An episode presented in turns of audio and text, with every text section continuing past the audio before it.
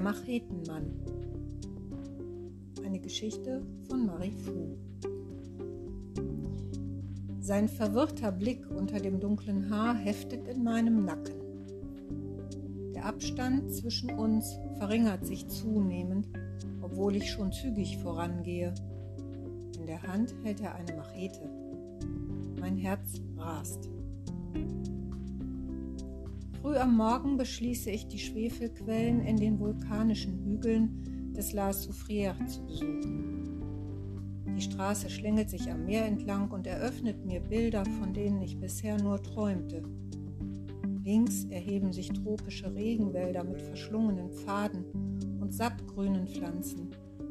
Zwischendrin leuchten feuerrote, gelbe, blaue Blüten und ich lausche tausenden unbekannten Vogelarten.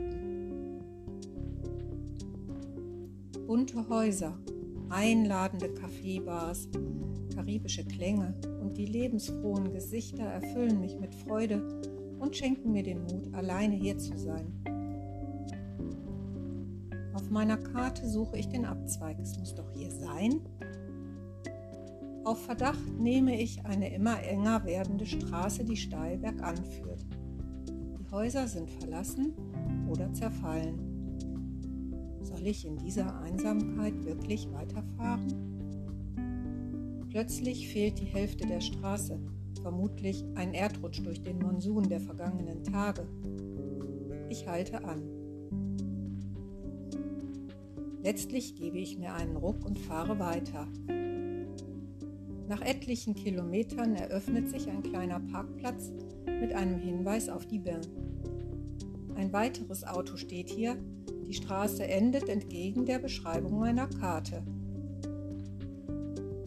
Mein Handtuch und Badezeug im Rucksack begebe ich mich zu den kleinen Bassins. Der Schwefelgeruch schwängert die Luft und weist mir den Weg. Irgendwie hatte ich mir etwas anderes vorgestellt. Die Atmosphäre ist seltsam und abstoßend. Trotzdem laufe ich weiter und treffe auf eine Familie, die sich miteinander vergnügt. Eine Reihe verrostete Duschköpfe, die aus einer vergilbten Betonwand ragen, werfen eine stinkende Schwefelbrühe aus. Soll ich wirklich darunter duschen? Nein. Es stehen noch so viele Ausflugsziele auf meiner Liste und ich kehre dem Burns schnell den Rücken. Am Ende des Weges biege ich auf die Sackgasse ab. Da sehe ich ihn. Er kommt aus dem Dschungel. Mit seiner Größe ist er mir weit überlegen.